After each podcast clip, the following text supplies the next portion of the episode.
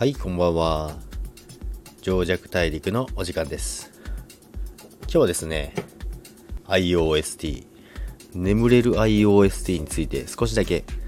お話ししようかなと思うんですけども、まあ、ビト、今247万ぐらいですね。で、ネムも昨日30円をつけてですね、高値更新していますね。まあそこから、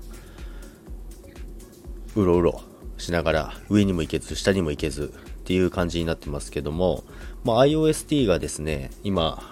日本円円建て換算で0.7円をつけてます。で、まあ、チャート的にも、えーまあ、ずっと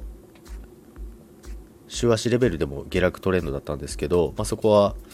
一旦抜けてるんですけども、まあ、そもそもまだあのこれからの通貨なので眠れる IOST と言ってるんですけども、まあでも出来高がまだ全然なんですよね。まあその中で週足レベルで今雲の中にいるんですけども、まあ、一目均等表っていうんですけど、一目均等かっていうんですけども、まあ、雲の中に週足レベルでいるんですけども、まあ、来週の週足で抜けれるのか、まあ、まだ時間がかかるのか分かりませんけども、まあ、やはり雲を抜けてくれば一段と上がるんじゃないかなと思ってます。で、円建てで今0.7円、また久々に戻ってきてですね、ここで、まあ、0.8円を超えてからですね、全然まだこれからの通貨なので、まあ、仕込むなら本当今ですね、もう私は下がれば買い、下がれば買いでひたすら仕込んでますけども、まあ忘れた頃に来年ぐらいに見たらいい値段になってるんじゃないかなと思いますけども、0.7円は久々に戻ってきましたね。あのなんか面白い動きしてるんですよね、IOST は。なんかビットコインがすごい下げてますって言っても、IOST もまあ多少は下がるんですけど、なんかあんまり煮え切らない動きするんですよね。で、ビットコインがまあ史上最高値更新してるじゃないですか。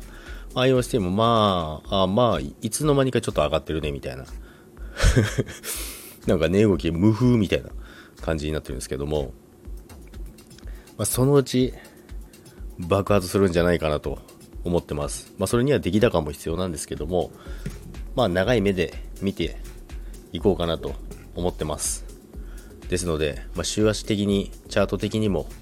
いい感じですので、これからをちょっと楽しみにしながら、IOST もちょっと注目していこうかなと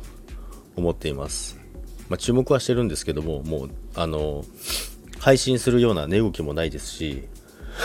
ファンダメンタルズもそんなにないんで、あんまり言ってなかったんですけども、仮想通貨全体的にもいい動きになってますので、そろそろ IOST も少しぐらい動いてもいいんじゃないかなということでお話しさせていただきました。ということでね、今日は上弱大陸これで終わりにしたいと思います。それでは皆さん聞いていただきありがとうございました。さよなら。